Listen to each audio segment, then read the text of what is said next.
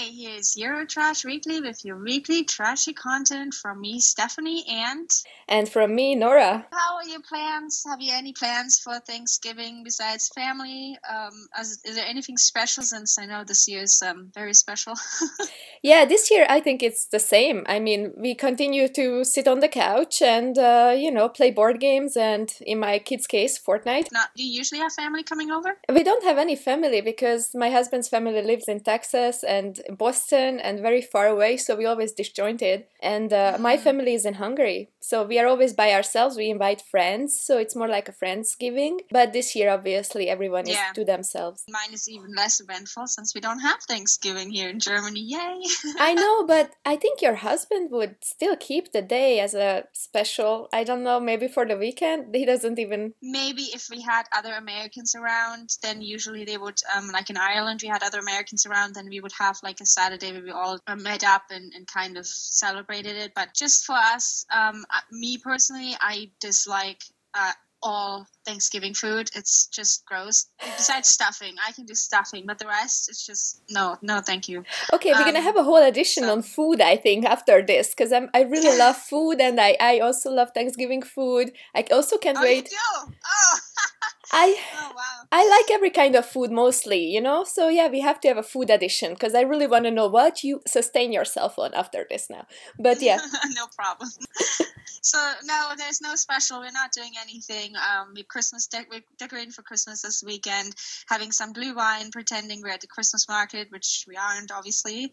Um, and that's pretty much it for us. I think weekend. that's yeah, that's probably nobody else but the U.S. celebrates this, and I think Canada has some other day when they celebrate Thanksgiving. But um, yeah. yeah. do you wanna talk about today's show? What should we? Uh, we have a very serious show coming up. I think it's it's different. It's less trashy. It's less uh, fun. it's it's a special guest, yeah. Since we are in these special times of COVID, we have um, a special guest, a nurse that would probably be able to tell us much more and answer some questions we have. You know her better, so it's probably better if you go ahead and introduce her. Uh, we are back with uh, my friend Lauren and Stephanie. We are on a group call, and we're gonna go over her line of work, which is interesting to us because we don't see into healthcare, but she works in healthcare, and I let her introduce herself to you. Hi, Lauren. Hello, good morning. Um, so I work as an operator for our local county hospital which basically means that I answer all of the incoming calls and the calls from all of our employees and page doctors for uh, emergencies, things like that. Um, I handle all the codes for the hospital and uh, I get to talk to almost all of our patients and our employees all day. Wow, this uh, in these times seems like hectic job to say the least. Very much so, very busy. what part of the hospital? Is it, is, is it for the entire hospital or for a specific station? Yeah, it's actually for the entire hospital and all of oh. our outlying clinics as well. So, how has your work been impacted since March? For us, you know, obviously everyone knows we are in a lockdown, but I think healthcare workers started to you know have much more work hours ever since the pandemic were you know officially i guess announced. Definitely. Um it's it's usually going one of two ways. Either uh, the departments have closed down and sent people home either to work from home or just to have some time off. Or uh, if you're an essential worker then you're like me you get called in all the time. And with as many employees as we have out sick for COVID, we're pulling a lot more hours than we're used to. Uh, do you count as an essential worker? I, I am, yeah. Okay. I'm also essential for our specific department as well. So, uh, just by being a county employee and working in my department, I have to continue to work because we're a 24 hour department. But uh, within our department, in case there's an emergency or a situation, uh, say for a strike or a natural disaster, they would designate me as one of our essential workers. So I have to come in in the event of a disaster or an emergency. Yeah, I mean, wow. I can tell that there is no Thanksgiving for you because you already. yeah, you already told me. I asked you previously. All of us are getting ready for the turkey in the U.S. and all that, but you said you won't be able to. You have to go to work. You do. No, I've got to. I've got to work um, from now until uh, it's actually looking like a 12 day stretch. So I'm going to have to be on for 12 days. Of those 12 days, about half of them are doubles. So I'm not sure um, if I just work swing shift tomorrow or if I'm going to have to do a double. I'll probably find out tomorrow when I get to work. because we have so many people right now, we've got two employees now that have been exposed. So they're waiting on their tests uh, to see if they can come in and work. If not, I'll be stuck there for 17, 18 hours. Wow. And then are you getting uh, compensated extra then for that? Are you getting now a lot of overtime or is that just all fall in, falls into your salary? Um, I'm definitely getting overtime. Okay, good. Um, Very good. normally, I only work half time, um, so I'll have like a week on and then a week off, mm-hmm. and I can build my schedule from there. So any extra shifts that we have, any available shifts, I can kind of make my schedule. If I would like a week off, I can take a week off. If I'd like to pick up extra hours and work full time, I could do that.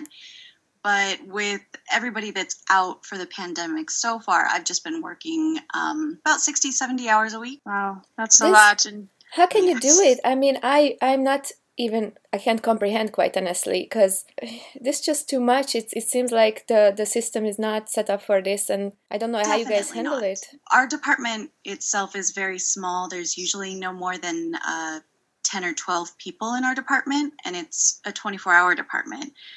Um, and right now we have three people, one from each shift, who are out uh, on kind of a semi permanent basis due to COVID. And then uh, anytime we have an exposure or somebody comes down with symptoms in the office, they're out. So it's pretty much half of our department right now. Oh, sorry, but uh, I just were curious about what that means. Like, can they work then? Uh, if you don't home? have symptoms, you can work. Um, and if you are symptomatic, then you have to wait for a test. Oh, but it, this is not possible for you to work from home because most of us in tech, which is my and my husband's profession, we only see into that, and we are able to continue, you know, contract work or work from home uh, as as before. But you guys need to be on site, obviously, to to be in the system, I guess. We do have to be in the room mostly because of the codes. Uh, the alarms are in our office and we're the only department that has them. So if we weren't in that room uh, when somebody has a code blue, if they have a heart attack or a respiratory arrest, they push a button either at their nurse's station or in the room, and that buzzes us, the operators. So it's a physical so system, to, and you can do it online. Right. We have to be in the room for it. Do you think that's kind of going to change, maybe? No no. I mean, not not in the short term, but just because of how contagious this is, and how uh, you know there would be a need that you could do this from not necessarily in the office, but like on an online system. They're they don't have it set up that way. So uh, essentially, all of our alarms in the hospital they're really really old systems, probably from the 50s or 60s. Oh. Um, they have not been updated. And unfortunately, they can't even move them to another location. All of the wiring has to be set up for them to do that. And we, as the county hospital, don't have the money that it would require to update the entire system and make everything on the computer. Like our our paging system for our codes, it still works off of a dial-up modem. no. Yes. No, I, this is uh, terrible. I mean, this is honestly the news that nobody knows, and I hope you won't. I mean, I don't I hate to ask this, but you won't get into trouble about disclosing these, or won't you? No, no. I mean, everybody knows that our our system is pretty old, outdated. It's it's pretty bad, but we don't have the money to upgrade it, and uh, unfortunately, they don't care enough, really. Oh God, yeah. and we're the only people, us uh, 10, 12 operators, we're the only people that know how to respond to the codes and what to do if anything happens. So there's no way to like bring in an outside person to help or I mean yeah. even if everybody in the department was sick, one of us would have to come in because nobody else is trained to do our job. Mm-hmm. Even now they don't have anyone else just in case. That, even that, now. Oh. Even okay. our supervisor and our manager are not trained to do our job. Oh my god. Yeah. yeah. I was hoping also that it could be a volunteer system, but I guess it's just not. It nobody seems to be um, thinking about these cases. I guess That's the fact correct. that that you know there would be some backup, or you have to be certified. I suppose that's why. Um, you definitely have to be trained. Um, and although the procedures are written down at all of the stations, it takes a lot of training to be able to handle codes and things by yourself. You have to know who to page and which order to do it and how to get a hold of people if they're not responding. It it takes a while. Because it's uh it's like one of those um, i guess uh, you know those people who operate the airport on the fly yeah. and and be in the in the know of like oh exactly i know what to do already so it takes a bit of a practice maybe if you move to a different hospital i imagine it would take a bit of time to train up there oh yeah all the procedures are different at every hospital um, this is the third one that i've worked at so uh, our procedures are a lot different from say kaiser's procedures or mm-hmm. um, even uh, at the clinic that I used to work, we had a multi location clinic and we partnered with a local hospital, but we didn't have a hospital. Um, and even they had to have codes for like in the clinic, in the office. And their procedures are always very different from hospital procedures. So wow. everything is very different. that makes no sense. They should really standardize all of that. I mean, I I've been pushing for that, but it's it's something that would take again a lot of time, a lot of money. Yeah, a lot of money. Lot of, yeah, but the the funny part is, I'm gonna say that uh, tech solves this for themselves for um for worst causes, to say the least. You know, like we all we just know we want to talk to each other, so we all get on Slack. I mean, not mm-hmm. from company to company, which is I guess from hospital to hospital type of an analogy. It's part of the whole issue as a healthcare. You know, I don't want to get into Definitely. that exactly with you yeah. because of many reasons, but I just think it's a whole issue with, with how systems, the giant systems of healthcare, is set up right now. Yeah, and um, I would say that our department specifically, in basically every clinic or hospital setting that I've worked in, the PBX operators are always kind of like an afterthought. We're usually put in like a small closet or. Oh. it's usually rooms that uh, don't have windows that they found oh, at the no. last minute that are just barely big enough to fit us in there. Um, they're never rooms that are actually built for us or are meant for our purposes. So we're always kind of um, an afterthought, kind of. yeah, I mean we're we're jerry rigging our equipment. We're just working with what we've got, and you're so important to the whole operations of the hospital if, in in all these emergency cases. They really that's only crazy. figure that out if we're not there. Yeah. yeah, that's unfortunate because communication it's it's number one. right. Yeah, it's it's sad. I mean, I mean, when you plan a hospital, you would think that this would be one of the areas they address because communication, as we see it everywhere, it's number one priority. You know, between humans to just yeah. go back to the basics. At the moment, actually, we're in um, in a small, what used to be a tech closet in a small room that was meant for the security guards that's located in our guest parking garage. Oh, wow. No. Yeah, so we're not even in the hospital. I do hope you won't get in trouble for this. no. That's all public knowledge. okay, I I'm I'm happy because if I had said something like this, uh, on a show about the companies, you know, that I have worked at, I'm pretty sure I would have been um, Well, we haven't mentioned we haven't mentioned any specific hospital countries or even counties, uh, so I wouldn't even know what hospital she works at. yeah, yeah, yeah, exactly. Mean, She's in California, uh, in Southern California, or like Northern California, but like the South Bay.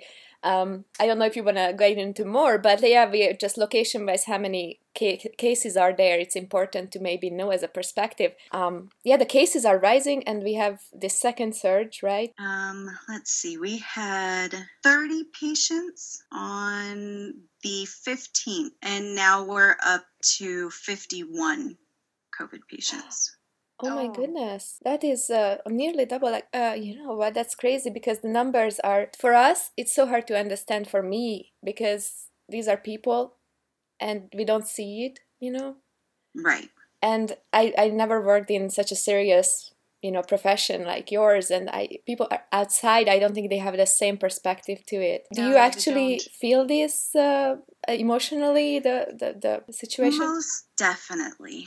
Um, my job has changed a lot this past year. Um, usually, my job is uh, kind of funny. Like, I'll come home with a couple of funny stories for the day. Um, some interesting things happen. And because of our location at this hospital, uh, we're in the same room with the sheriff's department. So uh, if our day is boring, they always have something interesting going on. It was always kind of fun. We had fun at work, um, mm-hmm. and everything was just kind of light, easy. Uh, if it was a boring day, you could even watch movies on Netflix on your computer. I mean, it was it was a very relaxed atmosphere. Yeah. Um, these days, there's a lot of calls from patients' family members who are obviously upset that they can't visit with their family, um, people who are scared or angry. Uh, very, how do you handle? Yeah, how do you, you handle know, those calls? That's I can't even imagine. honestly, you the easiest way is just to be honest with them, give them as much information as you're allowed to give them, mm-hmm. and try to explain the situation, which of course doesn't really help but it it does give them the feeling that they understand why and um, if yeah. there's a way to work around the rules how they can get around the system if there's anything we can do for them the and- hardest part lately has been um, like the patients who are in the hospital and they're there alone and yeah. they're scared so they call out all day through me and i have to dial friends or family members' numbers for them so that they can say goodbye or oh. Just have somebody to talk to. No, this is so terrible. Why can't they have a cell phone or a laptop or anything? I mean that Unfortunately, we have really terrible service. Service, yeah. In the hospital. So Most we have towers. Too. Yeah, we have towers put up um, on the tallest building. But uh, it really only gives you partial service on some of the floors. But most of the time, like in the emergency room, uh, in mental health, they're definitely not going to have any service. And they sit there for hours all day, panicked and alone. Yeah. And, you know, if there's a phone in their room, they're talking to me all day. they want to dial out, they want to just talk to somebody, you know. No, and nobody can come visit right now. They cannot have any. I know I don't know how restricted it is or it is extremely restricted. So right now, unless you uh, have to have assistance for your appointment, if you're unable to get into the office by yourself or explain what's going on, or if you have trouble understanding, then you're allowed to have one person with you. But most of the patients don't get to have anybody with them until they're admitted into the hospital and in a room. And even then, it's very heavily restricted. Most of the time, it's only for if they're going to say goodbye or something like that. So they can at least can uh, the family can at least come see the patient if they are about to pass. One person from the family gets to come One. in at a time. Um, okay. Some of the units are letting more than one person come in, but they have to be spread out um, by a couple hours. Okay. Yeah. Uh, I think the hardest part is that family members will send somebody to the emergency room by themselves and they won't know that they have COVID. It would be for something completely unrelated, like a broken foot or a car mm-hmm. accident and all of a sudden they call to check on their family member and they come out of the system they can't find them anywhere oh that's because they've tested positive for covid. Oh. Because so at that point they are moved? they're they don't get moved but their status in the computer changes and their information is more heavily guarded. So if you dropped off your daughter for a sprained ankle and then all of a sudden we can't locate her we don't see her on our patient list the family panics obviously. yeah of course and we can't legally tell them why So why is that? That makes I mean honestly no sense. This should be information that the, the relatives have access to. If they have COVID, what does that change? You know. Only the emergency contact person has the information. So we're not allowed to tell. Oh, I see. I see because of the medical contact. privacy law. Right. So uh, we we can call the emergency contact person, and then past that, we can't tell anybody anything. I see. Yeah, this uh, we don't. I don't even know this area. So we, the questions I'm asking are like, I don't know what I'm talking about. Yeah, because coming out of ignorance. Yes. Yeah. Um, well, I actually I posted a general notice on my Facebook page, just letting everybody know, like if you if you have a family, if you have children, especially, designate one parent who's going to be the emergency contact person. That way, if you're allowed to have one person go to the hospital, you know who that person is already. Everything is already set up. Uh-huh. And also for mm-hmm. people to know that if you test positive for COVID, you will get pulled from the system, so we won't be able to locate you, and essentially not to panic. Just trying to notify people that there's a series of events that happen when you test positive. And if you don't know about that going in, it, it really scares people. I mean, I oh, can God, only yeah. understand. It's it's like you sit there by yourself and alone. You can't all of a sudden use your phone or your usual way of communication. This sounds very lonely and isolating while you're sick and yeah. all of a sudden treated like, I guess, different status person or. Um, yeah. They treat you the same, they just make you invisible. Yeah, I feel like this should yeah. be well much more known that this happens because I can only imagine being a parent and then uh, panicking when their child that they dropped off is not in the system anymore. Yes, yes, oh, it's gosh. very hard, and um, you know, between not being able to be in the hospital with them, especially if they make the parents wait out in the car in the parking mm-hmm. lot um, they'll be sitting out there for five or six hours and calling in every hour to check in, and then all of a sudden, their child's not in the system anymore. Yeah. And there's no explanation for it. So this is standard ER procedure right now because of COVID. You have to be yes. like drop off your child or drop off your a person that is a dependent or whatever, and then you have to leave. Is that how it is? Yes. Oh. Essentially, unless they have to be there for medical reasons. Mm-hmm. They have to wait in the car or go home and are called later. Yeah, I think it's similar here in Germany. I mean, you can't go anywhere, doctor's visits, even gynecology, if you're pregnant or anything, you can't bring your partner or anything. So, yeah, yeah. Labor and delivery is having a lot of trouble with that because not only are they not allowed to have um, birthing partners with them if they've tested positive, but they can't see the newborn if the newborn is not positive oh, and yeah. they've tested oh, positive. Your world is so different, and we are out here honestly complaining about like I can't go to restaurants, and this is real. Like this is what I see, and I'm complaining about personally, and I just feel like a terrible person all of a sudden because we don't see into this and this should be the reporting that goes on i think on the local channels on the whatever pbs this should be more places because people need mm-hmm. to understand that this is the reason why I think the system is not handling. This is why you have to wear the mask to not Definitely. put people in a hospital in situations like this because you just it's so contagious, right? Yes. And the the horrible thing is that we're getting a lot of people who think that we're blowing things out of proportion or yeah. people who think that we're trying to lie to them or trick them in mm-hmm. some way. So like the conspiracy So we do get theories. a lot of people they call and they want to know um, if they really did test positive, they want to see their results like mm-hmm. they they don't trust the doctors at all. And then once they're told that they're positive, they immediately become angry and uh, usually they they verbally attack the doctors. Oh God, that's yeah. so terrible. I don't even know where that.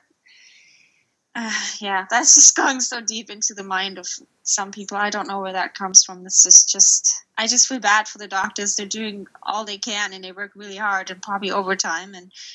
Um, a risk every day, and then they get yeah assaulted. But I I heard that from nurses as well that on the deathbed the patient still says they don't have COVID, and those are the last yeah. words. Yes. Yeah. I mean, I had a patient um, call and tell me that uh, we were lying to her because they had either lost her sample or it had expired before they were able to test it because of the influx of tests that they were getting at the time. And they asked her to come in and retake her test. And um, she thought we were trying to con her into coming to the hospital so that we could hold her there against her will. Oh my God.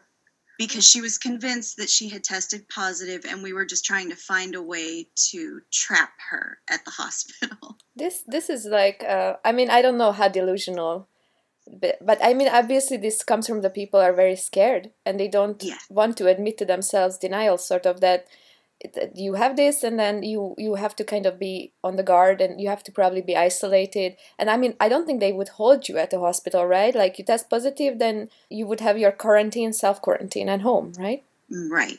We never hold people yeah. unless it's medically necessary. Right. Yeah, yeah if you're already pretty full. Is your hospital yes. also like at the brink? Yeah. Um we're filling up now we're fairly close to reopening our surge units. So we have some overflow surge capacity units that uh, we had set up during the first wave.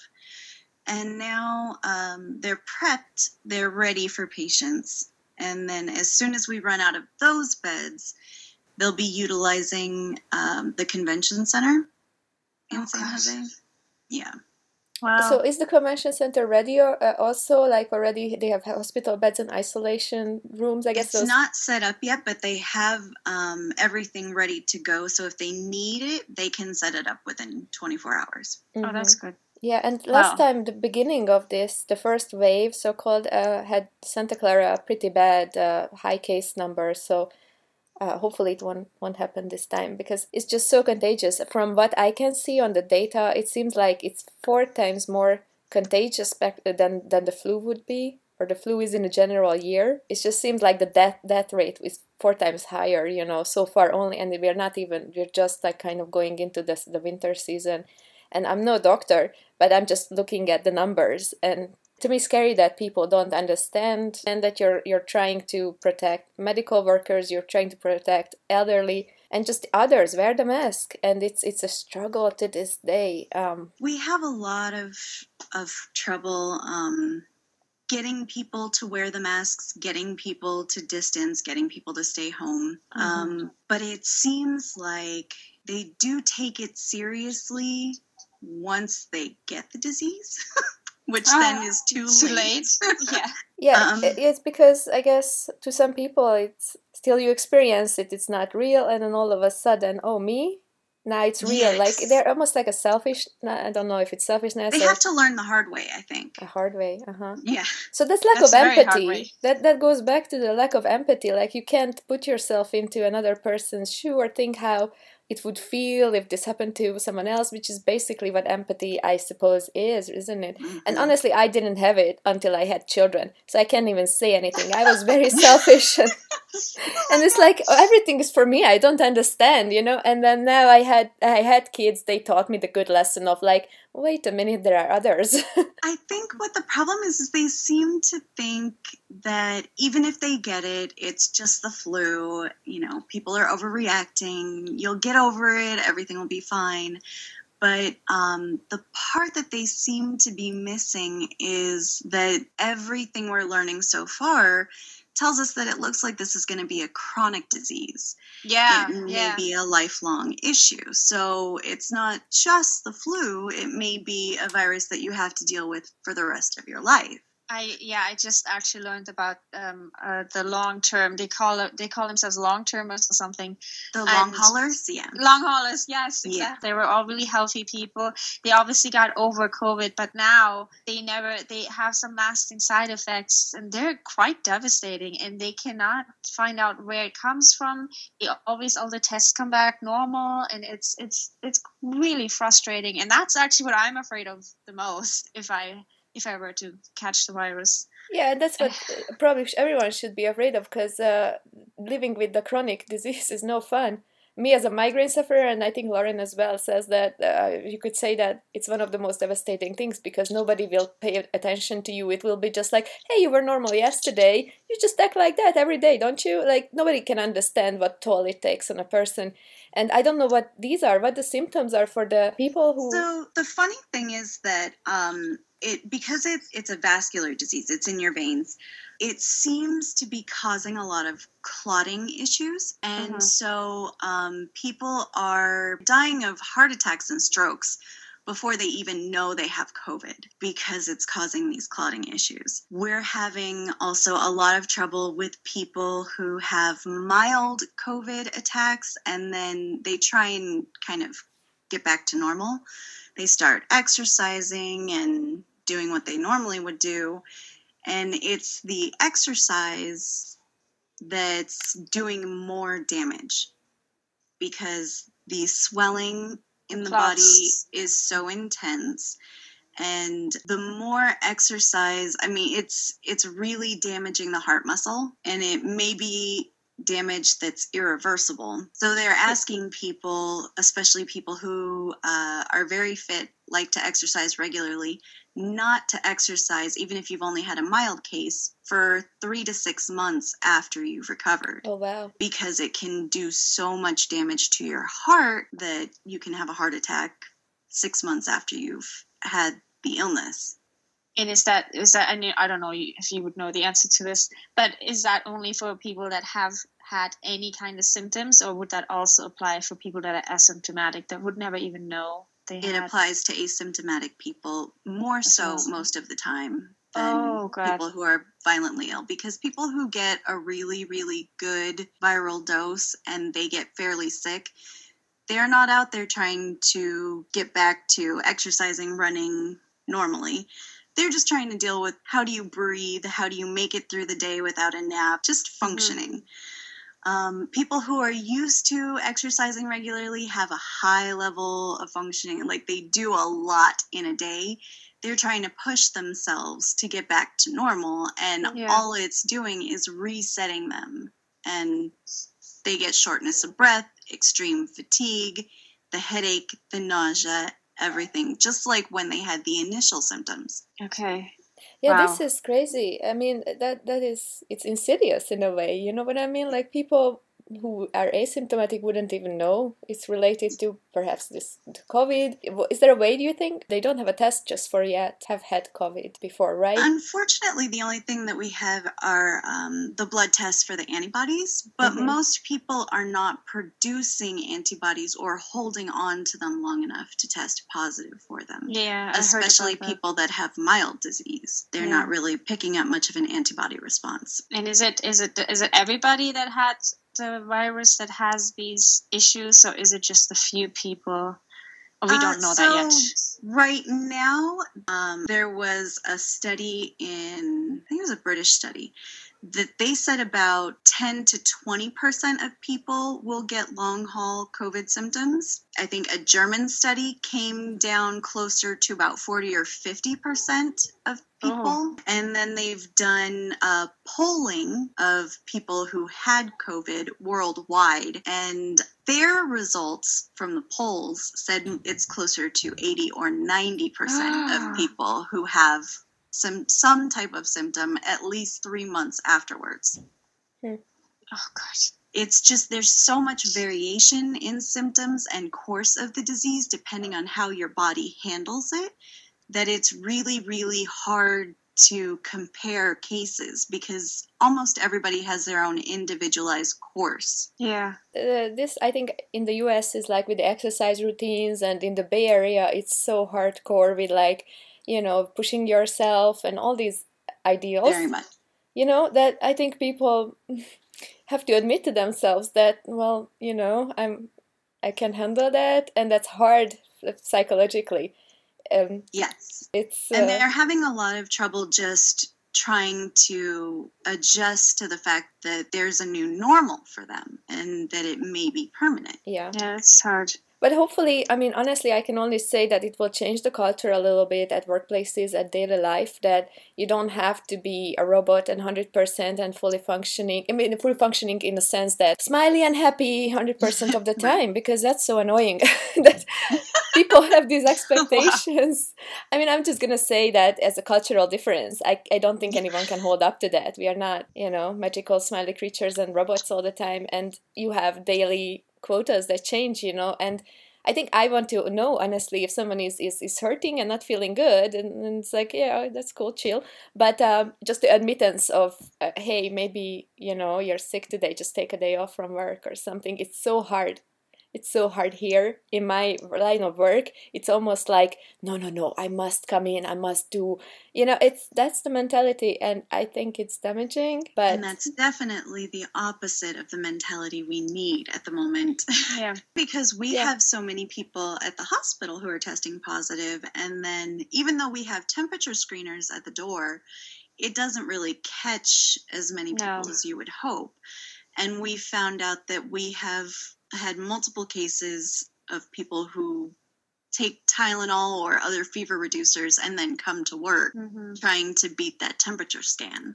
Oh wow! Oh, yeah, wow, yeah, yeah, This this used to be in my line of work. Uh, we used to be like, I have a cold, I can't stay at home, and we just just load up on Nyquil and Dayquil and all these things, you know, to to beat it. And then you know you would have to tell your coworkers like, yeah, dude, I'm on I'm on Dayquil. just leave me alone. like it's uh, it's one of the uh, I guess cultural differences that you can buy all these over-the-counter medications in the U.S. and you heal yourself to function for your daily work life because that is the most important thing. You can't even take time for yourself to heal. I think well, that's at terrible. the hospital. They only give us 14 days. No matter what happens to you, no matter how well you do with the virus, they only pay you for 14 days. Mm-hmm. That's, and if that's absolutely terrible. Yeah. If you need to be out longer, then you have to go out on like disability or mm-hmm. do yeah. FMLA. Well, obviously, it's completely different here in Germany. It's, I mean, you can just say you're not even a little bit stressed out and you need two weeks and you just take two weeks off. Um, or you need to go to a spa and then they pay for you to go to a spa for a couple of weeks and that's all covered. But it's completely different. we all should move to Germany story. after this show. it's a different you know it's it's europe it's a little different there. But i mean do you feel safe at work? Do you have enough ppe at work? Um i mean i know you not. no? No. Oh, um i they are doing a lot. I mean they they are trying. They're screening for temperature even though we know that that doesn't really pick up as many people as we'd like it to. You know, in the beginning they weren't they weren't even notifying people when other employees in your department tested positive. Oh god. They basically sent out an email saying that because of the nature of the job, you have to assume that you will be exposed on a regular basis and that was essentially our notification. And so anytime anybody tested positive, they wouldn't notify anybody who worked with them. Do you get That's, tested regularly at least, or only if someone shows symptoms?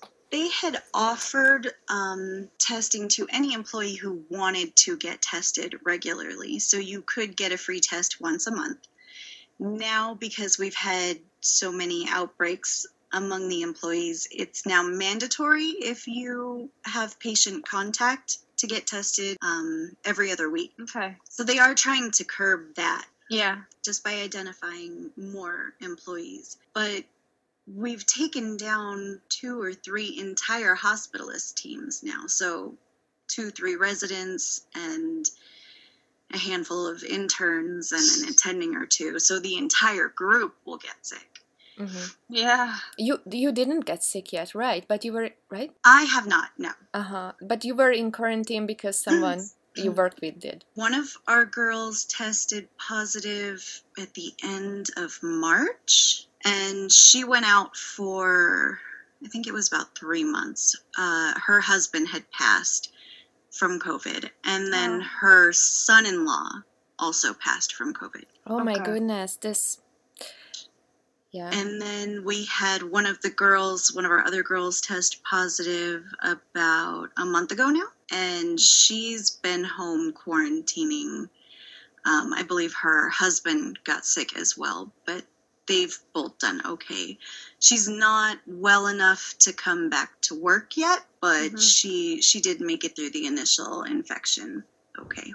There is there like a, a you know, I don't know for her at least is was there a very bad part where she was in like oh I might have to go to ER? She had a few days where she was very very close, um, shortness of breath. Uh, she lost her voice she said that she was having chest pains, but I think that resolved within two to three days, and then she just kind of rode out the rest of the flu symptoms. So the fever, she's a little nauseous, body aches, things like that. Hmm. Would the hospital uh, know ahead of time that these people may come back? Uh, you know, so you can kind of keep an eye on, you know, people who I don't know. I, I, guess the system is not as organized. It's not like no. oh, these people are at home. They might come in, and I don't know when. If if if one of us caught it, I don't know when would be the time when you would be like, yeah, it's ER time. it's your own call um, nowadays, and it's it sucks. We do tell people um, if they have an oxygen meter, that usually will tell you because apparently most of the people who are having trouble breathing actually don't realize that they're having trouble breathing. So they'll come in mm. for other symptoms and their oxygen level is in the low 90s and they don't even realize it. Or like they would have a headache. Right. Mm-hmm. They'd have a headache or a high fever or uh, stomach cramps. Or I think one guy came in because his uh, his rigors were so bad that he chipped a couple teeth. His oh, teeth God. were chattering. Yeah, so uh, they'll come in for other issues, and uh, it turns out that they need oxygen and probably have needed oxygen for a few days. Hmm. Well, needless to say, I cannot wait for this vaccine.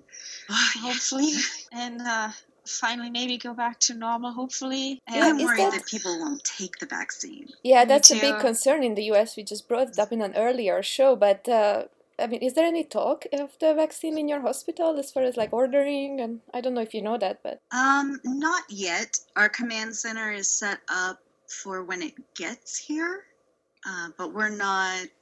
We don't have any time estimate on when that might be. Because I've seen, you know, that that article about ordering in Canada, and they are actually. It seems like they are like placing orders for it already as a country, and because their health Germany's system. setting up centers right now, vac- vaccination centers everywhere. You, like you actually have it, and then it's almost. When do you think the timeline? I don't is? know. I don't know if we have it. I'm just saying they're setting up the centers to oh. be able to give them, and yeah, yeah. I don't. I don't think we have them the actual vaccine yet. They're just preparing. To my knowledge, for... they won't be shipping until at least December. Yeah, probably. Right, but December is around the corner, and to me, yeah, it's it's great. It's a kind of like one of the okay, light at the end of the tunnel situation that you know, and the people won't take uh, part is um, yeah, it's concerning, but I'll take it, and I can't wait. I'll take anything at this time. Just shoot me up. Just give it to me. I don't care. Pretty much. I'll take two. No, just just, just take two. My normal disposition. Um, yeah. Well, I mean, thank you very much. You don't want to take much more of your time because I know you. I think you worked nights, didn't you? You probably want to go to I bed. Did, yeah. Yeah. no, thank you for so, coming on at this after your work hours. I mean, we were yeah. trying to schedule it closer to so when you come home, you don't have to stay up forever. And I'm yeah. Thank you so much. Thank Thanks you for having me on. It was awesome. Yeah, you were so much information. I mean, that needs to be out there that I didn't know, and and I'm sure none of our listeners knew. So that's pretty pretty incredible. Thank you. Of course, you're very welcome. I'm so glad you guys are doing this. I think a lot of people need to hear about the stuff that's going on. Yeah, exactly. Yeah. Thanks, Lauren. Thank you so much. Bye. All right. Bye. Bye.